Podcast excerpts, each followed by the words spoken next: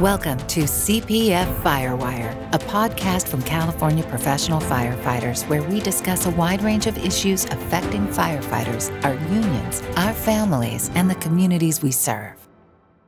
Hello and welcome to the CPF Firewire. I'm CPF President Brian Rice, and as your firefighter voice in the halls of the Capitol, CPF's mission is simple and very focused. We work on the issues that impact firefighters, their families, and public safety.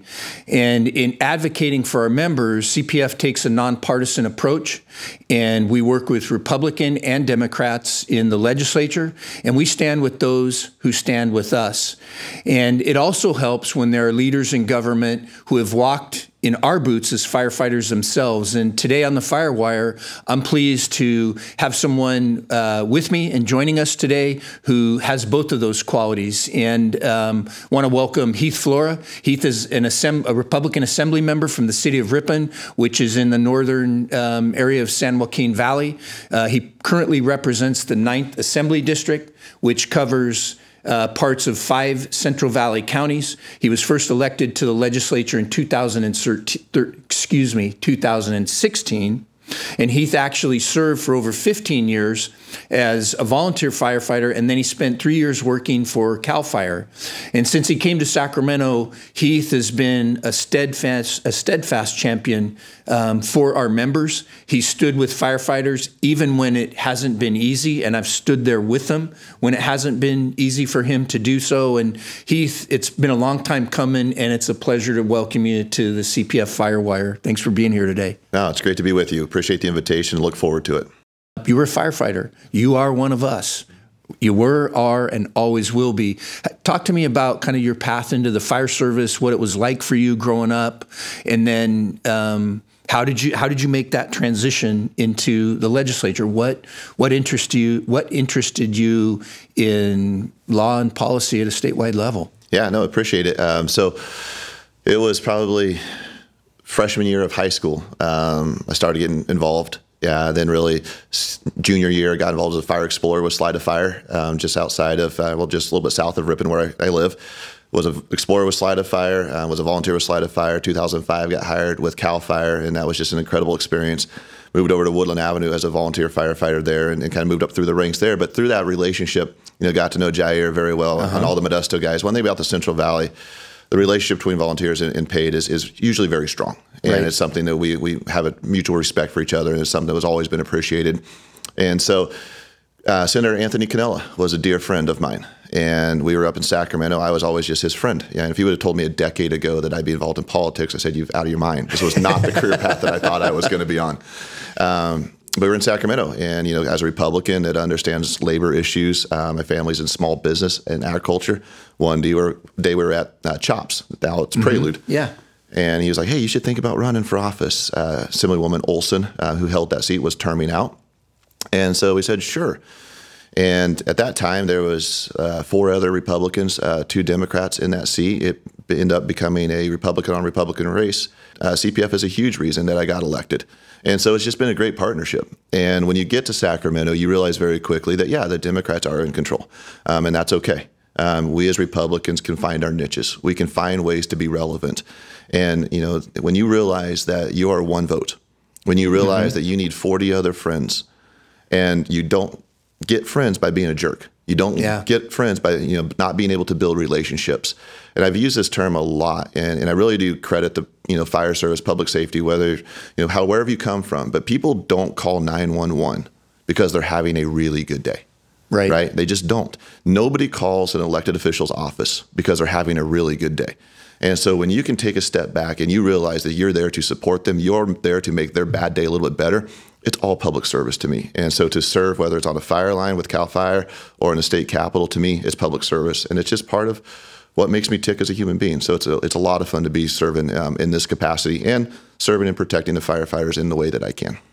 It's um, that really speaks to your motivation to to seek elected office and and be there. What in in the legislature? Um, what are some of your top priorities that you look at for your district and then also for the state? Just a couple of them, um, certainly within public safety and then without. What's important to you yeah. and and the people you represent?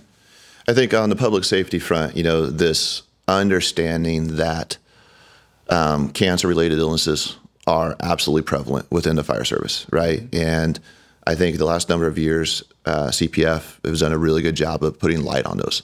I feel like those are very nonpartisan issues if we educate people properly, and I think Yeah. we are. We're getting there. It's taken a little bit of time, but I think we're getting there because, I mean, we look at recruitment rates. I mean, recruitment's down, and I think a lot of this is maybe a, a generation that just doesn't understand the fire service just yet. And then there's some legitimate, you know, health concerns when you decide to serve in this capacity.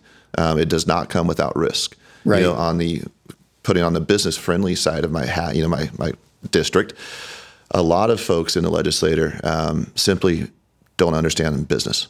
And it's not necessarily a knock on them. Um, when I first got elected in the state assembly in 2017, there was 17 of us that had held private sector jobs. 17 out of 80, right? Wow. So, and, and that's Republican, Democrats alike. So, when you talk to people about how a policy is going to hurt the small business community, it's not because they knowingly are just trying to hurt you or they don't care. They simply don't know. And I think it's been a lot of fun to really engage and try to get our colleagues to understand like how a particular policy affects the small business community. Your experience as a firefighter and um, somebody who has worked in the um, the private sector and been a small business owner, how how's that experience kind of guided you um, in the legislature and just kind of build an understanding, like we always say, an across the aisle understanding?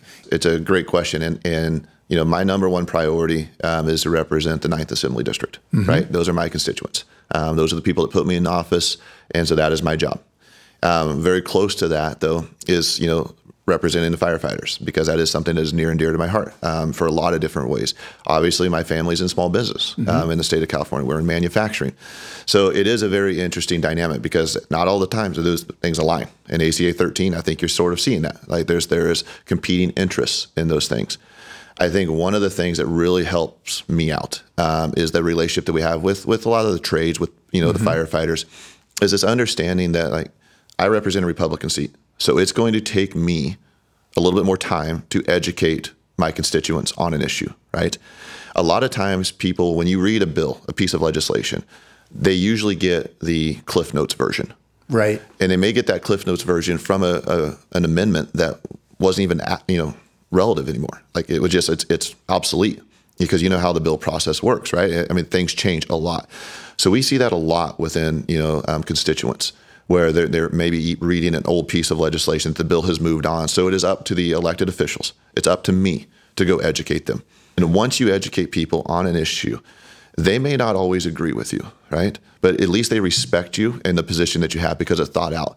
And a lot of times people don't really need you to be right. They just need to be listened to. I never thought about this as an assembly or a senate person in your district, how much educating you have to do with your constituents. That's one that I never thought of, and it makes such sense. No, it does. I mean, there's there's a lot of bills that we take, a lot of votes that we take on, on pieces of legislation that you never hear a, a word from. Yeah. But then there's also a lot of bills that I say a lot. There's really not. There's probably five a year, maybe ten on a busy year that really take time. And I really think that's something that elected officials have gotten lazy at.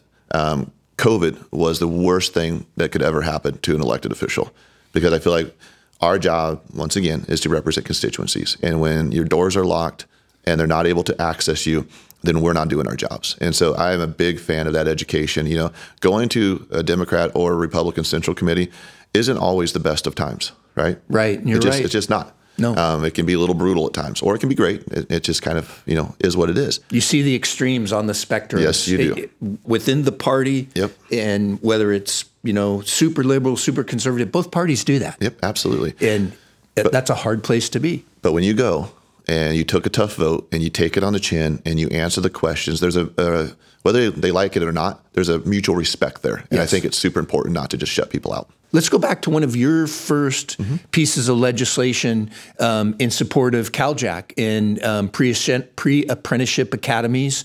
And you know these academies they help provide a path into the fire service, especially in uh, areas where um, folks are either underrepresented or disadvantaged. In 2017, you carried Mm-hmm. AB 579, which really um, helped get these academies off the ground. Kind of when we came to you with that, what were your thoughts going into it? And then um, where do you find yourself today? Not just with that legislation, but as we move forward and build off of that.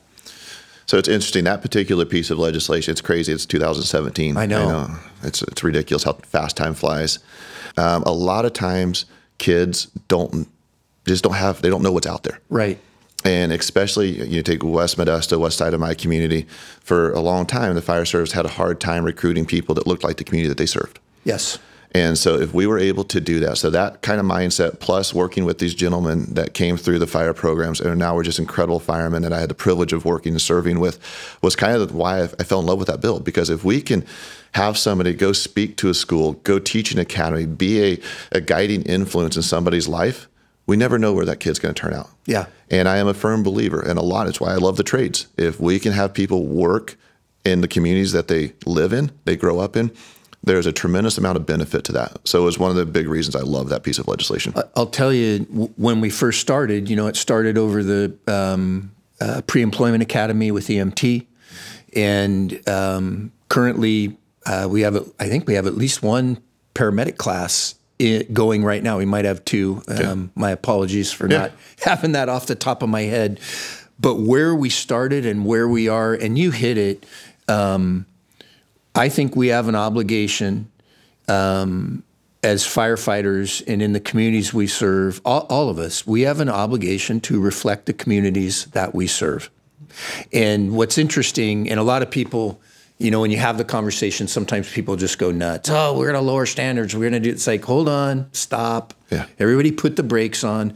No one is talking about that. Yeah. What folks are talking about would be bringing opportunities into communities that um, even if the opportunity passed through the community, it was at such a level that nobody identified with it. Right. I don't know anybody that does that. I've never seen anybody that looks like me that does that. That's not for me. Yeah. And it's interesting how when you just start engaging people and talking about the opportunity, you're not going to get everybody. No. But I think that piece of legislation, Heath, um, it's still in its infancy. We're still growing it. I think that is going to be a game changer for the California Fire Service. I think that there's a lot of misconceptions um, with the Republican Party and labor, right, across the board, right? And, and part of it's our own doing. We have not been done a great job of, of having these conversations, but it is something that coming out of the labor, you know, background that I have, I'm super excited about our caucus right now um, because we are making those changes. We are educating. And it's largely because the trades and, and, CPF have really come to the table with us, right? And I'm not the only Republican that, that's that way, right? And I mean, our leader, James Gallagher, mm-hmm. is that way. You know, um, a few of our members, and it's something that I'm excited about the firefighters engaging with our party more than we've, we've ever seen before. Like, it really is encouraging to me because when we sit down and have those conversations, listen, we're going to probably agree on eight out of 10 issues. Mm-hmm. And that doesn't make me 20% my enemy, right? Yeah, make exactly. you 80% my friend, yes. right? And so I think there's this, like, we don't have to agree on everything. There's this C word in politics that everybody gets all spun up about. It's called compromise. Well, and to me, that's just life. What part of your life do you go through on a daily basis that there's not some sort of compromise? Politics is nothing more than that. Yeah. So it's it's interesting. You know, I've done uh, I've been a leader, a leader in labor almost my whole career, mm-hmm. and you're hundred percent right. It, it's there when you get into these areas, and if you want to be black and white on whatever it is, doesn't matter to me. Um, you're going to be miserable, yeah. and your chances of success are not going to be super high. Right. Once in a while, those black and white areas hit, and everybody hits on them, and we all get it. Right. But for the most part um, I've watched good legislation develop through working together and compromise. You know, and it it this is what I appreciate. We we don't live in kind of that. We watch kind of that national relationship, political relationship, and, and I appreciate the fact that we we work hard not to let any of that get on us. Yeah. That that we focus on the business at hand, and we focus on. Um, where we can work together and help each other. And I, and I want people to take this the right way because that is what it's about. Yeah. Sometimes you have issues that, hey, Brian, this one, this one hits here and it's important here. It does affect you. Will you guys consider right. coming in and supporting us on this. And because of our relationship, it's like, yes, we'll consider it. And some of those things, you know, we've done, we're in, we'll do it. Some of them, it's like, hey, can you consider this part? And you've done the same thing with mm-hmm. us. That's how we're successful. And that's how we, um, I think, not only move the ball forward for firefighters, but we move the ball forward for the constituents in the ninth district, for the folks that you take care of. One hundred percent, and I and I completely agree with you. I think this idea that you know politics is singular, it's mm-hmm. singular focused. I, I, think is is just a fascinating idea, and we have colleagues on both sides of the aisle, not a lot right now that that are that are that way, right? And once again, I'll go back to COVID. You know, uh, when I got elected, a lot of the building had worked together for at least eight years, mm-hmm. six, seven years, um, or getting ready to term out. But there was some senior guys, you know, uh, former Senator uh, Tom Berry, who has passed away now, but, you know, Senator Anthony Cannella, you know, uh, Senator Toni Atkins. Like there's just a group that had been around for a minute, right? Yes. And so us young guys come in, and our job is to shut up and learn, right? Just listen, right? Novel idea, right? um, through COVID, though, we went through a couple election cycles, a couple specials, and really almost two thirds of the building has turned over. Isn't that isn't that something? We've never had the opportunity yeah. to have collegiality. We've yes. never had the opportunity to go break bread together, to go have a beer together, to build that relationship. You know, my colleague who's the majority leader, Isaac Bryan, we come from very different places, right? Mm-hmm. But we're very good friends because we believe in the institution and making the institution run. He's the majority, I'm the Republican floor leader. We work together on a daily basis. And there's a ton of mutual respect there. And I am excited in the next few years because I, I will say this last last year was rough. Um, it's probably the roughest I've seen it uh, since I've been elected. Um, and I blame that largely because we haven't had time to work together. Yeah. And once we can kind of put some a few people on quiet time, and then let the rest of us get get to work, I'm super excited about that. What What do you see coming up? Um, you've got a couple of big bills out there. Yeah. Um, AB 1254. Um, yeah. That's a big one. Take us through that. Um, yeah, the Cal Fire. Yeah, I can get really blunt with that one. Get, um, get as blunt as you want. well, listen, I, I the men and women that work for the state of California, uh, which is obviously very passionate of mine, um, have, in my opinion, been underpaid. Um, well, probably f- forever, and they are incredibly hardworking people. And to bring some parity, um, I think, is really, really important for a lot of different reasons. Um, right. Retention is is one of them, right? Um, a lot of the friends that I've you know worked with are now BCs um, for the state, and to be able to run this is really, really exciting for me. It's also been really frustrating. Um, some of the the numbers that Department of Finance has thrown out related to this bill, I just think are garbage. Um, I think it's a cop out. Um, when you get a, a span from 16 million to 100 million, I feel like there's a lot of numbers in between on what the actual cost is going to be. That's a big landing zone. It really is. I feel like yeah. that's a pretty pretty safe spot to be for them. But that is a that is a huge deal for me. I would be really really excited if we could pull that off. You know, and quite frankly, I mean, the dollar amounts that we're talking, if you use that $1,600, I mean, it's just that $16 million. It's not a ton of money uh, per year per mm-hmm. firefighter, um, but it's it's something that needs to happen. I think we we have spent so much money as a state, which I completely support, on apparatus, on aircraft, on all of these big flashy things, which is incredibly important. Don't get yeah, me wrong. No, we haven't. Yep. But now it's time to spend money on the men and women that are on the boots on the ground. And that's what I'm really, really excited about. Let's look at it this way it's time to modernize. The fire problem has grown. Um, we're seeing over and over that um, parity in both wages and parity in um, uh, hours worked per week. It's a safety thing. Totally. It really is. And yes. it, it, it is time for, and it's going to be a tough one for the governor. It's going to be tough for the administration. He is taking it on more. I'll tell you, he has paid more attention to wildfire response thereof, prevention, and vegetation management than probably the last five or six governors combined. I would agree with that. But we we still need to get that workforce bumped up, and we need to see that safe staffing and um, a reasonable work schedule in place and that's a hard lift and we yeah. know it and he knows it i can tell you we we have a lot of partners on this and cal fire has a lot of partners on both sides of the aisle and um, i know that it's very much appreciated and one of the things that i tell firefighters this is such a big discussion Local 2881 can't do it all by themselves. They're they're big and they can do a big lift, but we need to join in with our brothers and sisters on this in um, across the board um, because our fire problem and our fire season is not going to get shorter. It's not going to get less complex, and it's not going to get less dangerous. And I, I can tell you, Heath, having partners like you is a very big deal for us. A very big deal.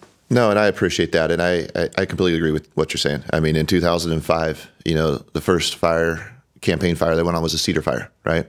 And that was a career fire, Yeah. right? Yep. Well, we've had career fires, you know, the 20 years since, almost 20 years, right? That, isn't that amazing? it's, it's 18 years. That's insane to me, right? And and, and Cedar was a fatality, correct? We lost. Yeah. We, we lost a young man out of Novato. I think that's right. Yep. Yes. That's correct. So when we start talking about moder- modernizing the fire service, I, I do agree with that. Um, I think that is a challenge because it is. It was the model back in the day, right? And, and they did a really good job of, of seasonals, and, and seasonal firefighters were the backbone for a very, very long time. And, and that's something that I think is something that we really need to remember. But I also know that these fires are burning faster, they're burning hotter, they're more complex um, than they have ever been. Yeah. And so we need people in there that that are there all the time. Cal Fire is a very modern Yeah. and and progressive um, fire suppression and prevention agency.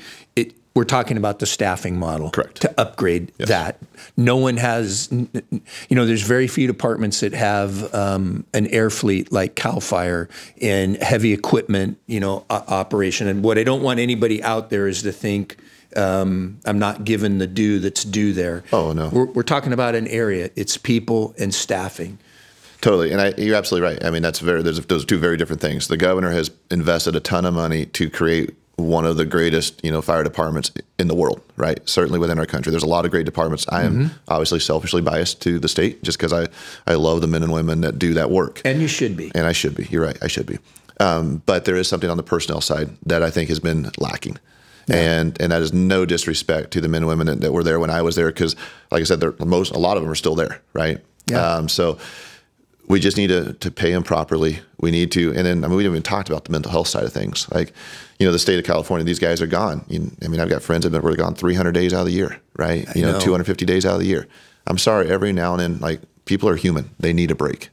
And um, I think that mental health, as long as the physical aspects of it, is uh, something that we really need to get on top of.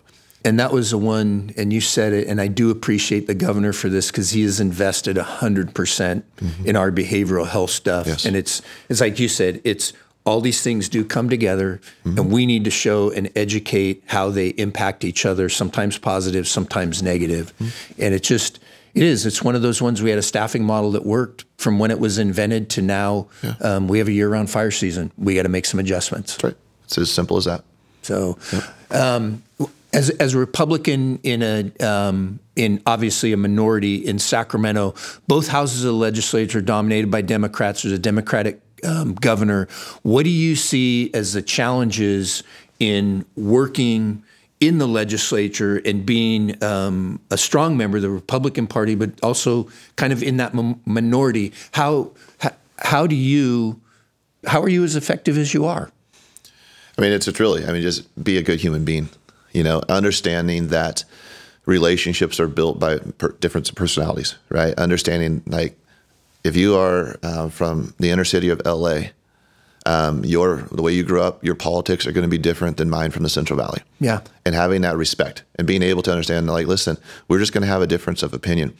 just because an assembly member puts a bill out there that you strongly disagree with and that you're going to oppose, it doesn't mean you hate them or you're or they're your enemy. And I think that's something that people absolutely have to understand, even when you come in for lobby days, right?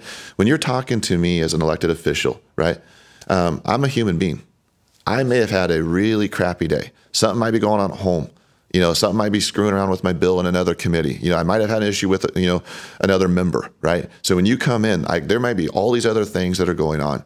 So when you have this open, honest, like helpful conversation, it goes so much further than just coming in throwing darts and being like, "You idiot, you don't agree with me on this." Like, you, you got to be stupid, right? There's a there is a method to the madness of lobbying, and I will say, like, I mean, firefighters are, are always very good at that, quite frankly. But there are certain groups where you're just like, okay, like that's not helping. Like you're Yeah. actually now you're just kind of ticking me off, right? and because at the end of the day, like we're humans, right? Yes. We're emotional. Like, I mean, we can put on a poker face pretty well, but when you have these conversations with members, or when we have member to member conversations, the key to success is never make it personal. Keep Yeah. it about re- legislation.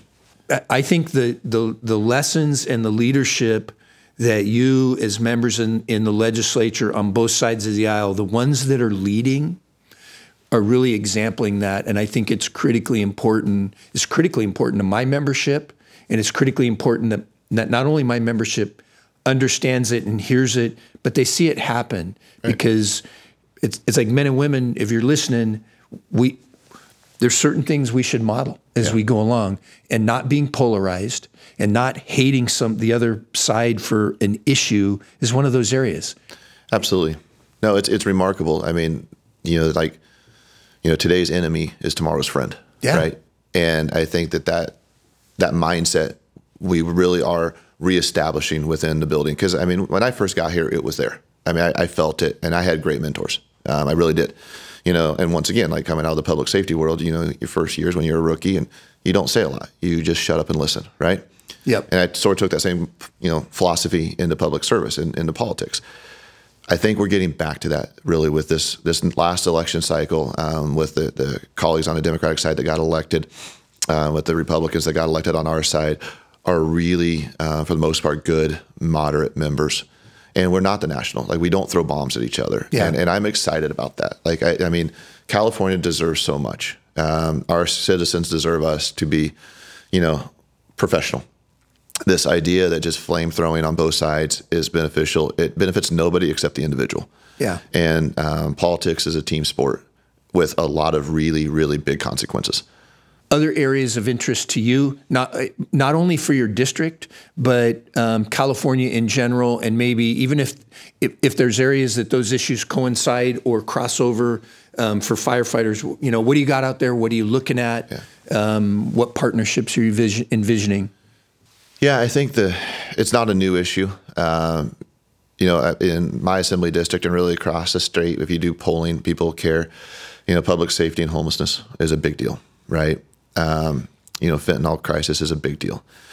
Um, Republicans have been very active on that, and it's a little bit harder, you know, for my Democratic colleagues to, to to wrap their heads around some of that. And there's there's reasons when you actually talk to them, I may not necessarily agree with them, but I certainly understand, you know, some of them. And and quite honestly, I'll just be very blunt. It's it's you know maybe in the '80s, uh, the war on drugs, um, we might have went too far one direction, right?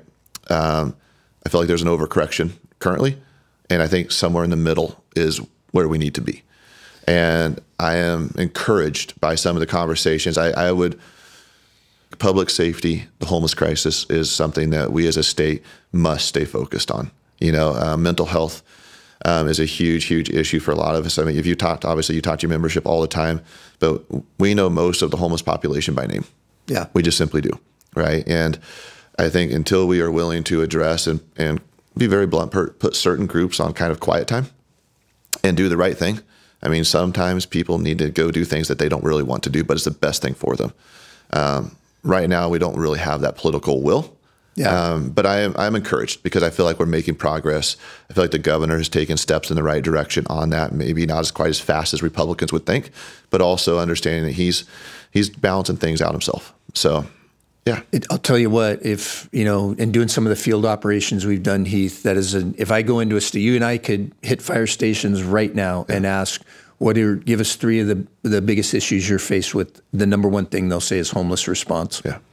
and um, I a hundred percent agree with you. It it's time for some folks to be made uncomfortable Yeah. because what we're doing doesn't work.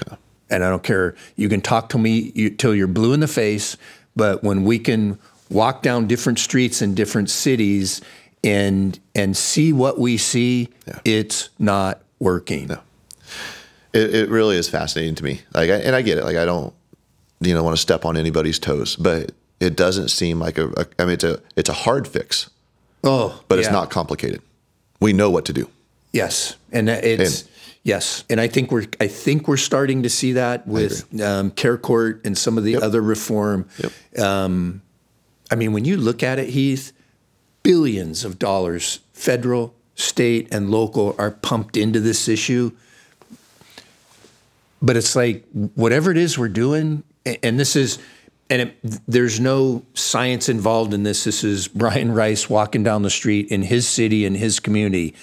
Every day, it seems like it's getting worse. Yeah. Um, to back your point up there, since 2018, we have spent 20.6 billion dollars on homelessness. Okay, um, there's roughly 170,000 homeless people in the state of California currently. We are talking about some big numbers with very, very little to show for it, just to be very honest. And, and I'm, I was a huge supporter of CareCourt. I think that's a great first step. Um, you know, going over to Portugal, you know, and seeing how they deal with, you know, drug addiction, you know, and how they deal with mental health over there as it relates to drug addiction. I think there's some interesting concepts there. Um, now you have a country of I think Portugal's got 10 million people and 20,000 known drug users. You know, so the scale of magnitude different. is a little yeah. bit different. But I think there's maybe some things that we could look at differently as a state of California, and I do believe the governor's office is doing that. Um, once again, it's probably not as fast as what I would like to, but um, we're sort of like in this institutional change, a mindset change, and sometimes those things don't, you know, happen overnight. Yeah. So. We're all human beings. Yeah. We all, if if any one of us could sweep our hand across and it was over and people were healthy and not hurting and not in danger and were fed and we would do it. In a heartbeat. But it's not that simple. Yeah. And Even if you gave a dollar amount to most people, said if you gave X dollar and we could wipe this out, I'm pretty sure we would all do that as well, right? Yeah. People are people do not want. We are we are human beings. Like we actually genuinely care about each other, especially coming out of this world, right? And no, it breaks your heart. Like when you see somebody, I mean, as frustrating as it is, but mm-hmm. when somebody's defecating on the street, you're like, oh, serious? But then you're like, man, that is somebody's kid. Yeah. That's somebody's son, that's somebody's daughter, right? Mm-hmm. And there's a level of humanity that even myself, like I've lost over time. Where like it's just like you get so frustrated with the problem. We all have. Yeah, like it's we just, all have. So it's like we need to fix this. And I do I do think that every now and then people need to go to places that they may not want to be so we can get them the help that they desperately deserve. So Yep. Well, listen, um, today on the Firewire, I've had Assembly Member Heath Flora. Um, Heath, I want to thank you for joining me today on the Firewire. And as I've said, you have been a champion for our members in the legislature since the day you were sworn in. Um, I know that we will continue working together on issues um, that matter to firefighters and their family and that matter to Californians. And um, any last thoughts you want to leave us with? No, I just uh, want to say thank you, thank you to you and your team. Um, from the day that I got here, you know, working with you know Megan and Doug and your lobbying corps. who it's just it's it's awesome because in politics you know who you can trust, right, and you know who you can't. And CPF and your team is a group that I absolutely trust, um, and that trust is built on you know years of relationships and, and years of working together. And so, for the listeners that are out there, understand that you are in good hands with CPF. You're in good hands with this leadership team, and and I consider it a privilege to work with all of you um, on these issues. So, thank you for inviting me. Heath, I mirror all of that. It is just such a pleasure, um, not not only to work together, but to touch base and and to bounce issues off each other. I appreciate. Um, your leadership. I appreciate your friendship and your partnership. And with that, I'm the CPF president, Brian Rice.